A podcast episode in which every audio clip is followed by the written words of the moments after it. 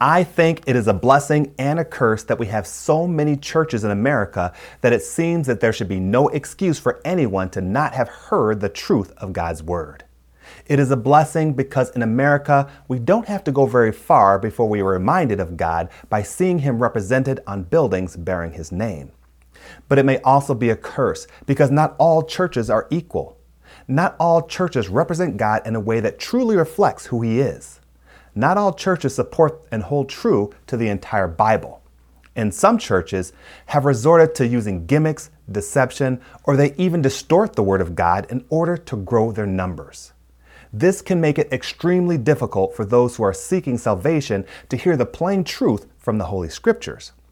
Paul made sure that the Corinthians understood that the Word of God speaks for itself. It doesn't need us to distort it or to deceive people with a bait and switch. It says in 2 Corinthians 4, verse 2 Rather, we have renounced secret and shameful ways. We do not use deception, nor do we distort the Word of God. On the contrary, by setting forth the truth plainly, we commend ourselves to every man's conscience in the sight of God. Paul understood that the plain truth of the Bible is what we need. It doesn't need any additional help to reach the hearts of people because the Bible is most powerful when we let it speak for itself. Churches who try to lure people in with gimmicks or deception, churches who distort the Word of God, or churches who have a different agenda than sharing the plain truth about God should be avoided. I encourage you to evaluate your church. Does it proclaim the plain truth of God's Word?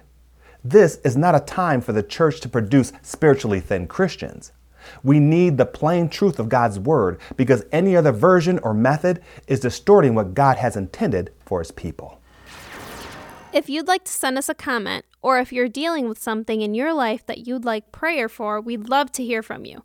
Just email your comment or prayer request to writecmv at hotmail.com.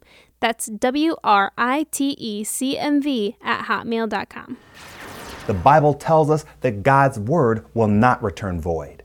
That means that when the plain truth of God's Word is shared, He will use it to affect lives. He will use it to draw men unto Himself.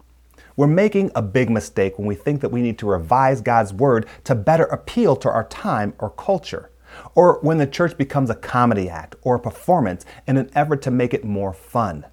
We do not need to convince people to come to the Father because we're not the ones who draw men to Him.